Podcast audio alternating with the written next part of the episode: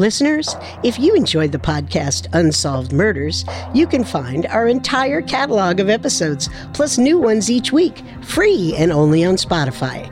That's hundreds of episodes you won't hear anywhere else, all in one place. All you have to do is download the Spotify app for free and follow Unsolved Murders to ensure you don't miss out on any of history's most shocking real life cold cases. Thanks for listening to Unsolved Murders, and we'll see you on Spotify.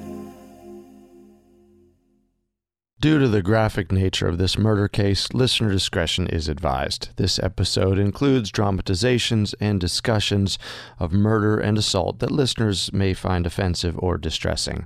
We advise extreme caution for children under 13. Just leave me alone. I'm begging you. We can't help you unless you tell us the truth. I want to save my life for my wife's sake. She doesn't deserve this. Just tell us the truth. If I tell you the truth, will you promise to send me to a hospital for the insane? I can't promise you anything, but I want you to get this off your mind. Tell us the truth. You would not harm an insane man. Sure, Judge Sutton will acquit me if I tell the truth. So you're ready to be honest with us? Yes. Now, on the evening of June 9th, you are staying with Reverend Ewing and his family. That's right. We took supper, and then I went with him to church. And after that, We went directly home. I visited with the Reverend and his wife until 11 or 11:30. Then I tried to go to bed. I undressed and got into bed, but I couldn't sleep. I felt restless. Then I heard a strange sound like like a windmill. I opened the balcony door and went outside, but I couldn't find the source of the noise. I saw nothing. so what did you do about it? I tried to go back to sleep, but I couldn't. My head felt hot. I wanted to go for a walk to get some fresh air. Maybe then I would stop feeling so sick. So I got dressed and went outside. I walked over to the Presbyterian church. I was working on a sermon based on an Old Testament text Which text? Ezekiel 9 Slay utterly. I didn't intend to walk any farther, but a voice told me to go on. Whose voice? the voice of God. He commanded me to slay utterly. I didn't know where I was going, but I wandered to the end of the street where I saw a long shadow leading up to a house. A shadow. Yes, I became the shadow's hunter, and I followed it to the house. I didn't know who lived there, but God's voice urged me on, commanding me to slay utterly. As I stumbled in the darkness looking for the shadow, I saw an axe. God commanded me to follow the shadow around the house to the front door. The voice of the Lord said, Go in and do as I tell you, slay utterly. And so I promised him, Yes, Lord, I will. I entered the house, and there was darkness. But then I found a light. Just like the Bible said, there was a light. Is that when you found the lamp? Yes. As I carried the lamp, the voice told me to climb higher. I climbed up the stairs and felt I was climbing Jacob's ladder. I walked through the middle room into a further room, and I came upon some children lying there. Suffer the little children to come unto me, says the Lord. They are coming, Lord, I said, and I did what God wanted me to do. I slayed utterly. After I killed the children, I moved on to the parents' bedroom. The voice still whispered. I was possessed by an impulse I could not control. I raised the axe and I slayed utterly. I wanted to rest, to be done with it. I went to the bedroom downstairs, not knowing it was occupied, and found two children lying in bed. More work yet, God told me. Before I knew what I was doing, I raised my axe a final time. I slayed utterly.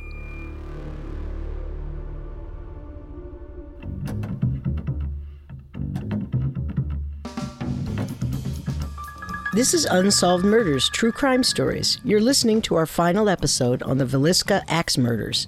If you want to hear our investigation into other cold cases, you can listen, subscribe, and write reviews on your favorite podcast directory. You can also listen through our website, parcast.com, spelled P A R C A S T.com. I'm your host, Wenndy McKenzie. And I'm your host, Carter Roy. On the night of June 9th, 1912, the quiet town of Villisca was forever changed by the horrific axe murders of the Moore family and the Stillinger girls. The victims were Joe Moore, his wife Sarah, and their four children Herman, age 11, Catherine, age 10, Arthur, age 7, and Paul, age 5. Also killed were young Catherine Moore's friends, Ina May Stillinger, age 8, and Lena Gertrude Stillinger, age 12, who were sleeping over on the night of the murders. Over the next five years, many would come under suspicion for the murders, including a transient, an army deserter, and a prominent local banker. However, the most shocking suspect of all might be the Presbyterian minister who confessed to the investigators that God had commanded him to slay utterly. But did he really commit the murders? Let's find out. There's a time in each year that we always hold dear. Good old summertime. Before the murders, Villisca was a peaceful town. Joe Moore was a well liked member of the Villisca community. He spent years working as a manager at a farm equipment store in the center of town. His employer was F.F. Jones, a wealthy Methodist and one of Villisca's most prominent residents. By 1912, F.F. Jones had served three terms in the Iowa House of Representatives. An ambitious man, he was planning a run for the state Senate. Joe Moore was F.F. Jones' best salesman, and the two got along well until they had a falling out over Moore's salary. Joe Moore quit F.F. Jones' shop and started his own farm equipment store on the other side of the town square, selling Deere farming equipment exclusively. The shop was a success. Meaning, Joe took some business away from F.F. Jones's store. Well, FF was so angry at Joe, rumor was that he would cross the other side of the street to avoid him if they met. On the night of the murders, the Villisca Presbyterian Church held its annual Children's Day production. The Moore children and the Stillinger girls performed in the play. Watching the children perform was Reverend George Lynn Jacklin Kelly, a visiting minister. The same minister who would later confess to murdering them. Did Kelly choose the Moore children as his victims while watching them in the play? It's possible, but we'll return to Kelly soon enough. After the performance ended, the Moore family and the Stillinger girls walked back to the Moore's home in darkness. The street lights were out due to an ongoing fight between the city council and the power plant. After everyone went to sleep, the killer struck. The murderer used Joe's own axe from his yard. He entered through the unlocked front door and crept up the creaky stairs to Joe and Sarah's bedroom. He smashed their heads in with the axe, swinging with such force that he left marks in the ceiling. The killer then moved to the children's bedroom. Herman, Catherine, Arthur, and Paul were all killed in the beds where they slept. Each child was bludgeoned in the head with the axe. The killer then moved downstairs to Ina May and Lena Stillinger's bedroom. As he killed Ina May with a blow to the head, 12 year old Lena began to wake up. The murderer then quickly killed Lena with several axe blows to the head. By the time the killer was done, both girls were unrecognizable. And the Stillinger girls' bodies were found early the next morning by Joe's next door neighbor, Mary, and his brother, Ross. Ross immediately fetched Hank Horton, the town marshal, who found the bodies of Joe, Sarah, and the Moore children. What is it? What did you find? My God. There's someone murdered in every bed. Horton brought several doctors, including the coroner, Dr. Lindquist, to the crime scene. Lindquist noticed and recorded many odd details about the crime scene. Well, Joe's axe had been left in the downstairs bedroom with the Stillinger girls. Their crushed heads had been covered with the Moore children's clothing. All the glass in the house had been covered with dark pieces of clothing. Most notably, a ripped skirt that covered the mirror in the Stillinger girl's bedroom, almost as if the killer was scared that the spirits of the murdered children were watching him. At the foot of the bed was a lamp with its glass chimney removed. The missing chimney was found hidden under a dresser. But why remove the chimney? What's the point? The investigators had no idea. Dr. Lindquist also noticed a heavy slab of bacon on the bedroom floor. As a warning to our listeners, the upcoming scene includes graphic and disturbing content. Listeners should proceed with caution. I can't understand it. What's the point of the bacon? Hmm, I have an idea, but I'm not sure you want to know. Oh, just tell me your theory. The older girl's undergarments have been removed. And I think he positioned her body like that purposely, uh. so he could see everything. And the bacon's greasy, so he used it while looking at her. Oh, God. Dr. Lindquist also found a length of chain in the downstairs bedroom, a bloody shoe by Joe's bedside that indicated the killer had gone back to finish him off, and a bowl of bloody water in the kitchen where the killer washed up. Unfortunately, Dr. Lindquist didn't have long to look at the crime scene. Word spread quickly throughout Villisca about the murders, and a mob soon formed. They stampeded past investigators through the house, stealing and destroying evidence as they gawked at the murder victims. The sheriff called the National Guard to protect the crime scene. F. F. Jones put his animosity towards Joe Moore aside and tried to help the investigation out as best he could. He offered to pay for the prized bloodhounds brought in from Nebraska. The Bloodhounds led investigators and a curious mob of residents down to the Nodaway River, but lost the trail at the river's edge. Villiscans formed armed gangs to search for the killer, but they found no one. Many of the homeless living in encampments on Villisca's outskirts fled the town after they heard about the killings. They were fearful one of them would be arrested as a scapegoat. And it wasn't long before a transient man was turned over to the sheriff. At 6 a.m. on Monday, June 10th of 1912, a clean-shaven man in a brown suit approached Thomas Dyer, head of a team of railroad construction workers in Creston, Iowa. The man in the brown suit introduced himself as Andy Sawyer and explained he was looking for work. His shoes were splattered with mud and his pants were soaked with water. Well, that sounds suspicious. especially since bloodhounds traced the killer's steps to the Nodaway River. But Dyer needed another man for his crew and took him on. He soon regretted it. Dyer's crew quickly took a dislike to the newcomer. He slept fully dressed, as if always ready to make a quick getaway.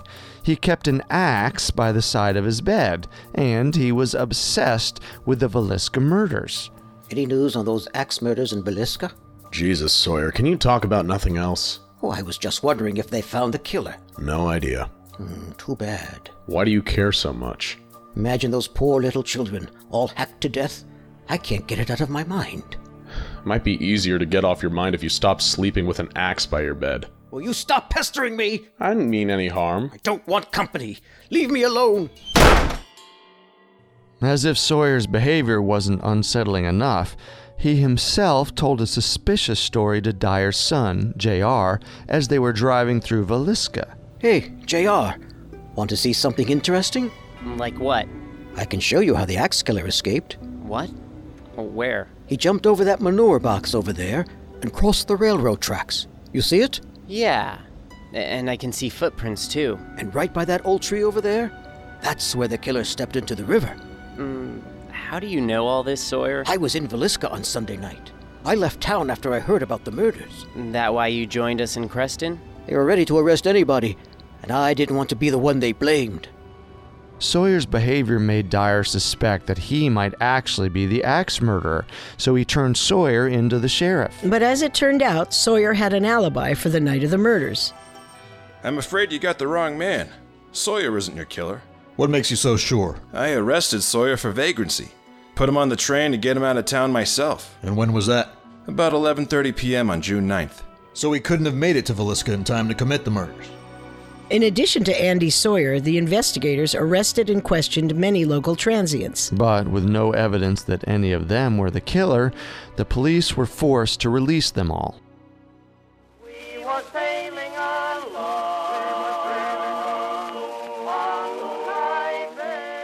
And so, two years passed with no suspects arrested or prosecuted.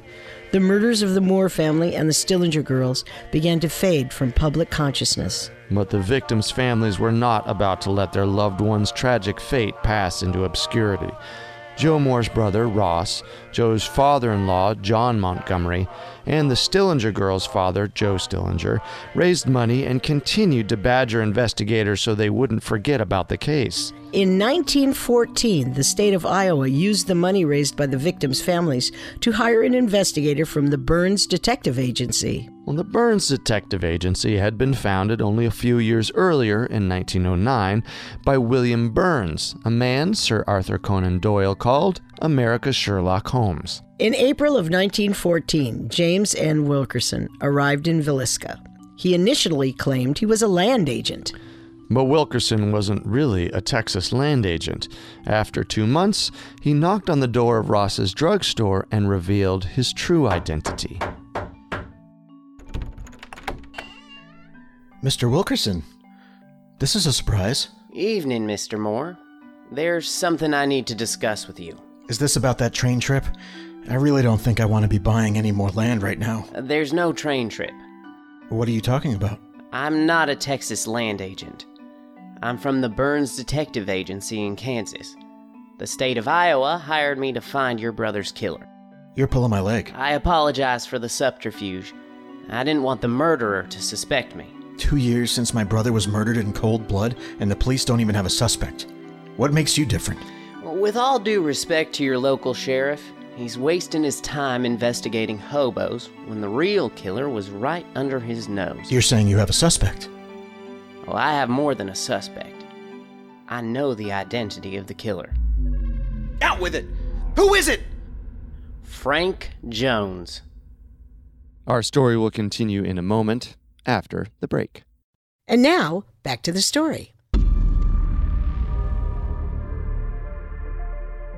Before Wilkerson's investigation, no one had seriously considered a local townsperson had committed the murders, let alone such a distinguished member of the town as F.F. Jones. But F.F. Jones was already in his late 50s when the murders took place in 1912. Did Wilkerson really think F.F. Jones was in good enough health to bash eight victims' heads in with an axe? Wilkerson didn't think that FF killed the Moores and the Stillinger girls himself. Instead, he believed that FF Jones had used his substantial wealth to hire a killer. But F.F. Jones was a rising political star. Why would he be willing to risk his career to commit murder? Well, don't forget how bitter FF allegedly was when Joe Moore quit and took his John Deere plow franchise with him to his new store. Maybe he was angry about how much business Joe was stealing from him. Uh, maybe.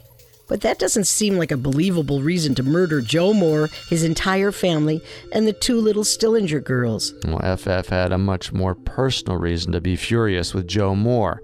It involved his son, Albert Jones, and his daughter in law, Donna Bentley. I have a guess where this is going. F.F. Jones was strict, ambitious, intelligent, and, according to some, incredibly arrogant. His son Albert was another matter entirely. Albert was generally considered by many of the townsfolk to be a meek man of no great intelligence in comparison to his domineering and clever father. In 1910, Albert married a schoolteacher named Donna Bentley. She was an outgoing local beauty who received quite a lot of attention from men in the town, Even after her marriage? especially after her marriage. In 1912, the year of the murders, she was getting calls from at least three different men. Albert Jones, please. Putting you through. Hello. Donna, my darling. Is Albert home? No, he'll be gone the rest of the day. Then shall I come and keep you from getting lonely? How kind of you. I'd like that very much. I'll see you in half an hour. I'll be waiting. It seems awfully brazen for Donna to arrange her affairs by telephone. What if the operators were listening in? Well, Donna clearly didn't care. But the women working in the telephone office were, in fact, listening in. Donna Jones had another gentleman caller today. It's unseemly. Look at that. Switchboard light is on in Albert Jones's house. Another one? How may I connect your call? Hello? Come on. I think someone knocked the phone. Calm down, Albert. Albert Jones returned home early one day and found one of Donna's gentlemen callers. During the ensuing scuffle, one of the men knocked the phone off of its hook. which meant the women running the telephone switchboard overheard everything. Just calm down, Albert. You think I'll let you make a cuckold of me? I wouldn't be the only one. What was that? Nothing. There's nothing going on. Donna and I were just having pleasant conversation. Oh, you think I'm a fool? Albert, put down the gun. Put down the gun. You get the hell out of my house. If I ever catch you around these parts again, I'll. Oh my god. You stupid son of a bitch. You shot my goddamn thumb off. You are not going to believe what I just overheard.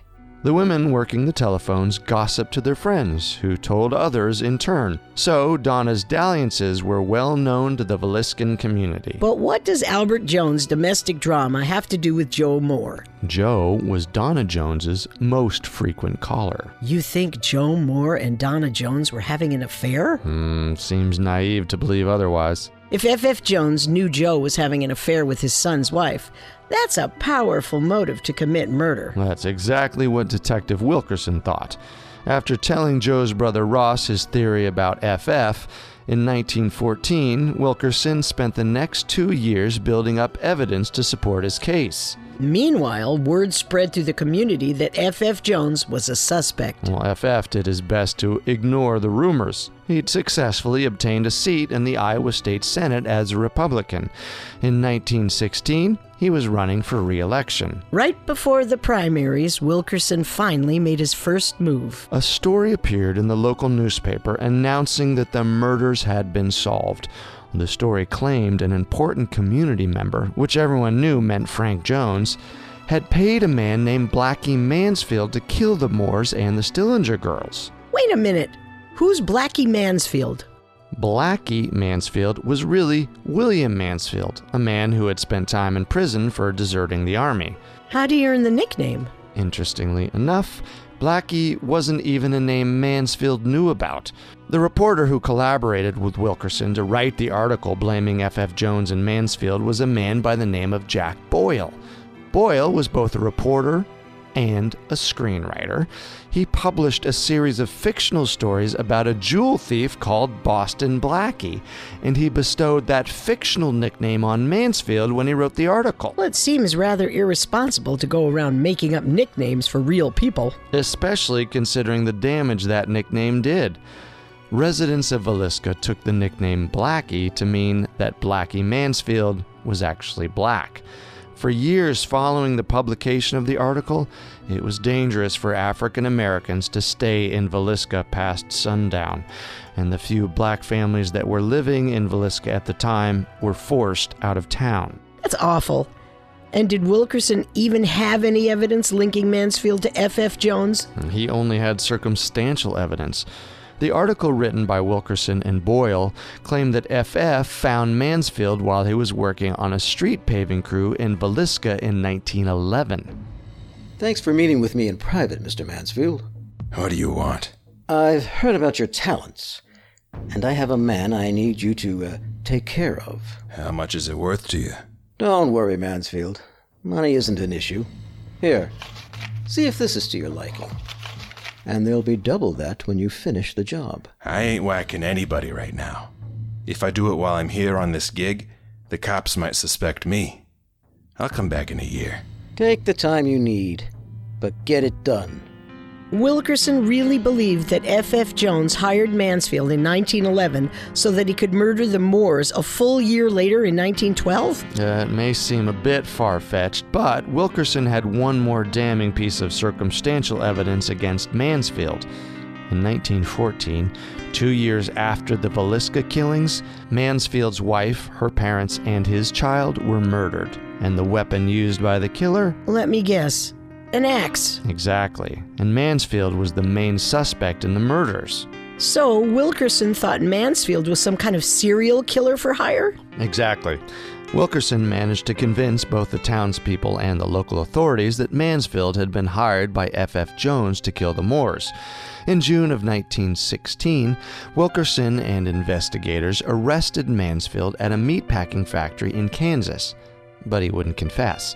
So they tried to force a confession out of him. They dangled him off a Kansas bridge by his ankles. Help! Help! Someone help me! We know you killed the Moores. We know you were there that Sunday night. Tell us the truth. I didn't do it, I swear! Just put me down! Since Mansfield wouldn't confess to the axe murders, even with his own life in peril, the authorities decided to use legal and proper means to try his case. Mansfield's case went before a grand jury in July of 1916. The grand jury met for several days. Everyone expected Mansfield to be indicted for murder. Instead, the jury came back with a result that shocked both Wilkerson and the town of Villisca. The jury returned with a no true bill. What does that mean? The grand jury didn't feel that there was enough evidence to indict William Mansfield, so instead of standing trial for murder, Mansfield walked away a free man. Well, this was a devastating blow to Wilkerson and his supporters, who were convinced Mansfield was the killer F.F. Jones hired. But when Wilkerson learned that one of the jurors was a cashier at F.F. Jones's bank, he spread rumors throughout Villisca that F.F. Jones had used his proxies on the grand jury to get Mansfield off. Wilkerson began holding public meetings in Villisca to stir up public anger and convince Villiscans that F.F. was guilty. I can prove that F.F. Jones hired Blackie Mansfield to commit the murders. The evidence is right here in my pocket. Now, do we want to elect a man for state senate whose dirty money paid for an axe murderer to kill the Moore family? Horrified that Wilkerson was ruining his political career, FF sued him for slander. The courthouse was so packed with people that there weren't enough seats. F.F. Jones's lawyers thought he had an easy case for slander. There were many witnesses who could testify that Wilkerson had accused F.F. Jones of hiring Mansfield to murder the Moores. But Wilkerson turned the case on its head. He hired a top lawyer named Ed Mitchell, who set out to turn F.F. Jones's straightforward slander trial against Wilkerson into a murder trial against F.F. Jones by introducing several surprise witnesses. It was 1911. My husband and I were camping by the Nodaway River. I went to gather wood by the slaughterhouse and I came upon three men talking. What were they talking about? Well, the older man with the beard was talking about withdrawing money from the bank and getting someone out of the way. And was that man Frank Jones? He sure looked like him. Tell the court what you saw that Saturday. The day before the murders, I saw three men walk past Joe Moore's house two times, and one of those men was Blackie Mansfield. Did you see anyone else? Later that night, my car broke down. My friends and I were walking home through the vacant lot behind the Moore's house, and we saw those three strange men again. So we hid behind the plum bushes to wait for them to leave. But instead of leaving, they stopped behind the Moore's house, and two more men joined them Who were those men? Bert McCall and F.F. Jones. What did the men talk about? I don't remember everything, but I remember this clear as day. F.F. Jones said, Get Joe, and the rest will be easy. Can you tell the court about this conversation you overheard? Uh, Frank Jones was talking to his son Albert and, and Bert McCall. They wanted to take care of Wilkerson. Sounds like Wilkerson found some fairly convincing evidence. The jury certainly believes so. They found Wilkerson not liable for slander. Which means that they thought Wilkerson was telling the truth about F.F. Jones hiring Blackie Mansfield. So a verdict in favor of Wilkerson was basically an indirect guilty verdict for F.F. Jones. Wilkerson, with the support of many of the townspeople in Villisca, was able to convince the local authorities to hold another grand jury investigation on Mansfield the following year in 1917. But Mansfield was prepared with an alibi. At the time of the murders, he had been an employee of the Greer Provisioning Company in Illinois, 500 miles away from Villisca. And he had the paperwork to prove it. His payroll had been signed every day he worked by a payroll clerk, so both Mansfield's paperwork and the testimony of the other employees definitively showed he was in Illinois, not Iowa, during the murders. When questioned by the Attorney General, the same witnesses who had been so forthcoming to Wilkerson about seeing Mansfield and F.F. Jones at the time of the murders became vague and evasive, possibly because now they were afraid of perjuring themselves by lying in court. The grand jury refused to indict Mansfield for a second time, which was a huge blow for Wilkerson. But what about F.F. Jones? Just because Mansfield was innocent doesn't mean F.F. Jones was innocent. Maybe he hired somebody else to kill the Moores. Now, Wilkerson didn't have any evidence connecting FF to the murders. And since Wilkerson's witnesses had already been discredited during Mansfield's grand jury investigation, authorities were uninterested in pursuing a case against a seemingly innocent man. they had their sights set on a far more intriguing suspect Who? Reverend Lynn George Jacklin Kelly. Our story will continue in a moment after the break. And now, back to Unsolved Murders.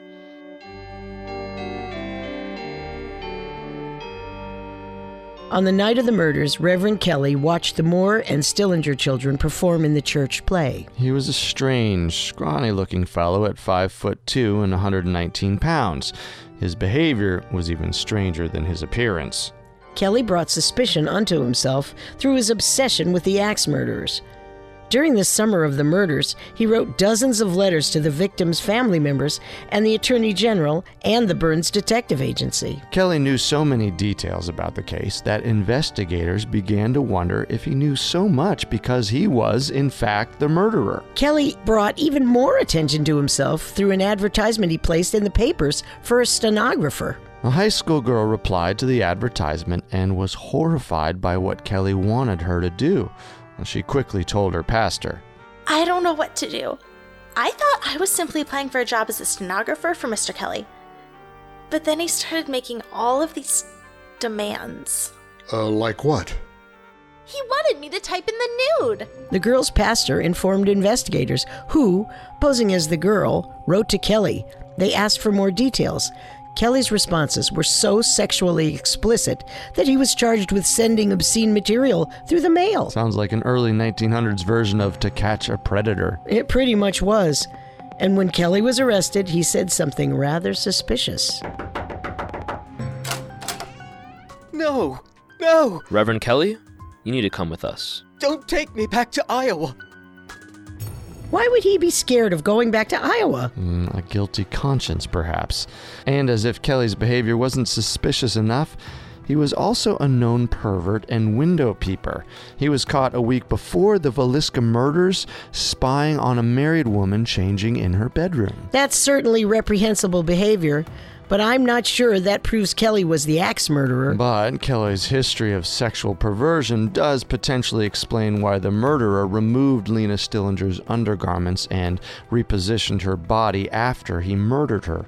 In fact, that's why authorities charged Kelly only with the murder of Lena Stillinger. That's still awfully circumstantial. What about the fact that Kelly sent a bloody shirt to the laundry right after the murders? Maybe he cut himself shaving? Yeah, or maybe he was the killer. And there was more evidence connecting Kelly to the axe killings, like the fact that investigators believed the murderer was left handed. Was Kelly left handed? Well, investigators wanted to find out. After arresting Kelly for the murder of Lena Stillinger, they asked him if he'd like some exercise. How would you like to chop some wood? All right. Here, why don't you use this axe? I'll be damned. He really is left handed. Still seems circumstantial. What about the fact that Kelly returned to Villisca a few weeks after the murders and pretended to be a member of Scotland Yard so that he could view the crime scene? Ew, that's bizarre. But it also might explain why Kelly knew so much about the murders. Or it might be Kelly wanting to view his handiwork. In fact, an elderly couple who rode with Kelly on the train the morning of June 10th in 1912 testified that he told them about the murders before the bodies were discovered. Ugh. That's definitely a strike against Kelly's innocence. After Kelly was arrested, he was interrogated extensively by investigators, who shouted at him and threatened him in attempts to get him to confess. His cellmates also urged him to confess. Kelly had no idea that the alleged criminals sharing his cell were really a reporter and a deputy, both eager to prove Kelly's guilt. After a long night of interrogations and conversations with his stool pigeon cellmates, Kelly broke down and confessed. And his confession was horrific. He claimed to hear the voice of God telling him to slay utterly. Sounds like a slam dunk case for the prosecutors. It might have been, except for one man determined to prove Kelly was innocent Detective Wilkerson. Wilkerson and his supporters, who included the victims' family members, still fervently believed that F.F. Jones was the one behind the murders. Bitter lines were drawn through the town of Villisca over who people believed was the murderer. Reverend Kelly or Frank Jones. Neighbor turned against neighbor, friend against friend, Methodists against Presbyterians. Wilkerson was willing to do anything in his power to prove that F.F. Jones was the murderer and that Kelly was innocent. So he raised money and hired Ed Mitchell as Kelly's defense lawyer. Well, just as Ed Mitchell had managed to turn a slander case against Wilkerson into a murder case against F.F. Jones, he similarly transformed a seemingly slam dunk case against Kelly into an impossible case to win. Witnesses at Kelly's trial were trying to recall things that had happened five years ago. It became all too easy for Ed Mitchell to poke holes in their stories. Is Kelly's shirt the only bloody shirt you've ever washed at your laundry? No. Sometimes people cut themselves shaving. So, how do you know that the blood on Kelly's shirt wasn't there because he cut himself shaving? I guess he could have cut himself. Are you even sure that the red stain on his shirt was blood? I didn't test it. I thought it was blood. But you're not sure. What if it was ketchup? I guess I don't know for sure. Are you absolutely certain of the week you shared a train ride with Reverend Kelly in June of 1912? We have proof that Kelly visited Villisca two weeks after the murders. What if, in fact, you rode with him then? I suppose that's possible.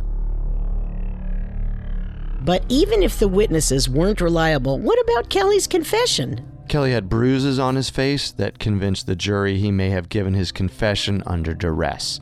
Thanks to the lack of hard evidence and Ed Mitchell's skillful defense, Kelly walked away a free man. But if F.F. F. Jones and Kelly didn't commit the axe murders, then who did? Well, there's always the possibility of a serial killer. Do you mean William Mansfield, supposedly hired by Frank Jones to take out the Moores?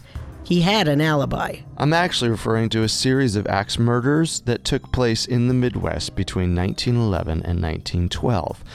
Many of the crime scenes contain disturbing similarities to the crime scene at the Moore house.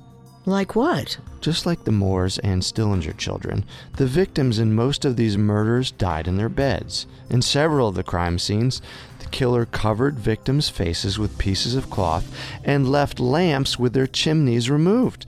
At one crime scene, a telephone had been covered with a pile of clothing. Ooh.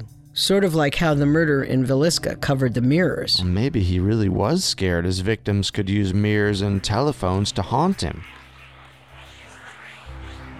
Overall, there were at least 10 axe murders that took place close to railway tracks like in Villisca. So each time it would be easy for the killer to make a quick getaway. And if the serial killer was traveling by rail, it would explain why there were axe murders that stretched from Illinois all the way to Washington. Special Agent McClaughry first notices similarities in the killings in 1913. He believed the serial killer's final victims were Georgia Moore and her mother, Mary Wilson, who were murdered in Missouri in 1912. But then who was the killer? Well, Mary Wilson and Georgia Moore were killed by Georgia's son, Henry Lee Moore. And despite their similar last name, he wasn't related to Joe Moore's family in Villisca. Why would Henry Moore kill his own mother and his grandmother? In the days leading up to the murders, Moore had been spending a lot of money on his girlfriends. Thank you for the hat, darling. It must have cost you a pretty penny. Don't worry. I'll be coming into some money soon. In fact, I think I may open up a boarding house. If I did, would you be able to run it? I would be glad to. I could support my children with that money. Then I'll make sure there's a job for you. Moore's mother's house was worth around 500 to $600, which was over $12,000 in 1912. But Henry Moore couldn't sell the house if his mother and grandmother were still living in it, so he got them out of the way. He was convicted for the murders of his mother and grandmother and sent to prison for the next several decades. I believe Henry Moore killed his relatives, but what evidence do you have that he's a serial killer? The axe murders started in 1911, not long after Henry Moore was released from prison where he'd been serving time for fraud. The axe murders stopped in 1912, right after Henry Moore was arrested for killing his mother and grandmother with an axe. Even so, I'm not so sure I buy it. Moore had a motive to kill his mother and grandmother. He wanted the money. If Henry Moore killed people for their money, then why didn't he steal anything from the Moore family in Villisca when he killed them? Mm, you have a point there. There's also nothing connecting Henry Moore to the strange ritual of covering mirrors and telephones with clothing. Well, maybe Henry Moore didn't kill the Moore family and the Stillinger girls in Villisca. Maybe there was another serial killer at work. And maybe that serial killer was never caught.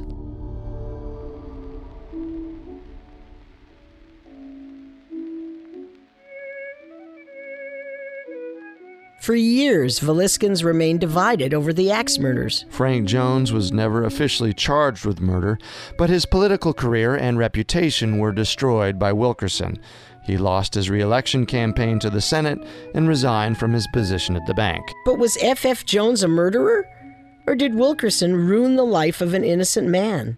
There was no evidence to support FF being the killer, especially with William Mansfield's alibi. I don't think he was guilty. I agree, but what about Reverend Kelly? Was he the killer? Well, he's definitely a more likely candidate than FF Jones, but all the evidence against him was circumstantial. But Kelly had so much evidence against him. He had witnesses who he told about the crime before the bodies were found. He had a bloody shirt that he dropped off at the laundry right after the murders. And most important of all, he confessed to the killings. Only under duress. And Kelly's obvious mental illness makes his confession unreliable. Hmm. I think the culprit was a serial killer. I think Kelly is a more likely murderer of the Moore family and the Stillinger girls than Henry Lee Moore. Moore had a financial incentive to kill his mother and grandmother. There was no financial motive for him to kill the Moores in Villisca. Well, then perhaps the murderer was a different serial killer most likely one with a deep fear of ghosts and the supernatural. If so, that makes this ending all the more tragic since it means that investigators never caught the killer. The police may not have caught the killer, but some believe they still have the chance to uncover his identity. To this day, people visit the Moore family home in Villisca, looking for signs that the Moore family and the Stillinger girls linger, wondering if they will at long last reveal the identity of their killer.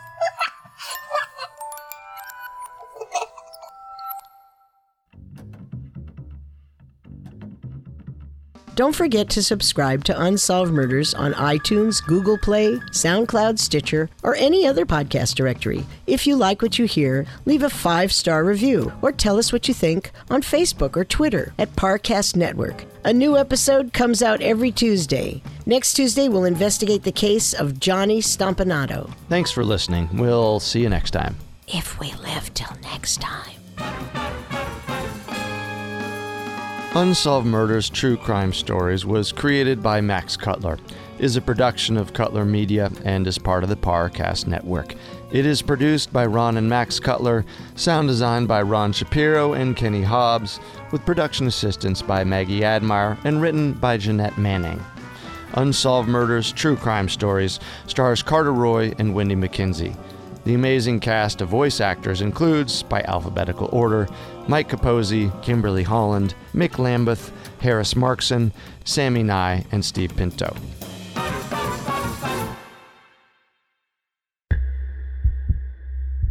Thanks for tuning in to Unsolved Murders. Here's a reminder that you can find hundreds of shocking murder mysteries, episodes you won't hear anywhere else, by following Unsolved Murders free and only on Spotify.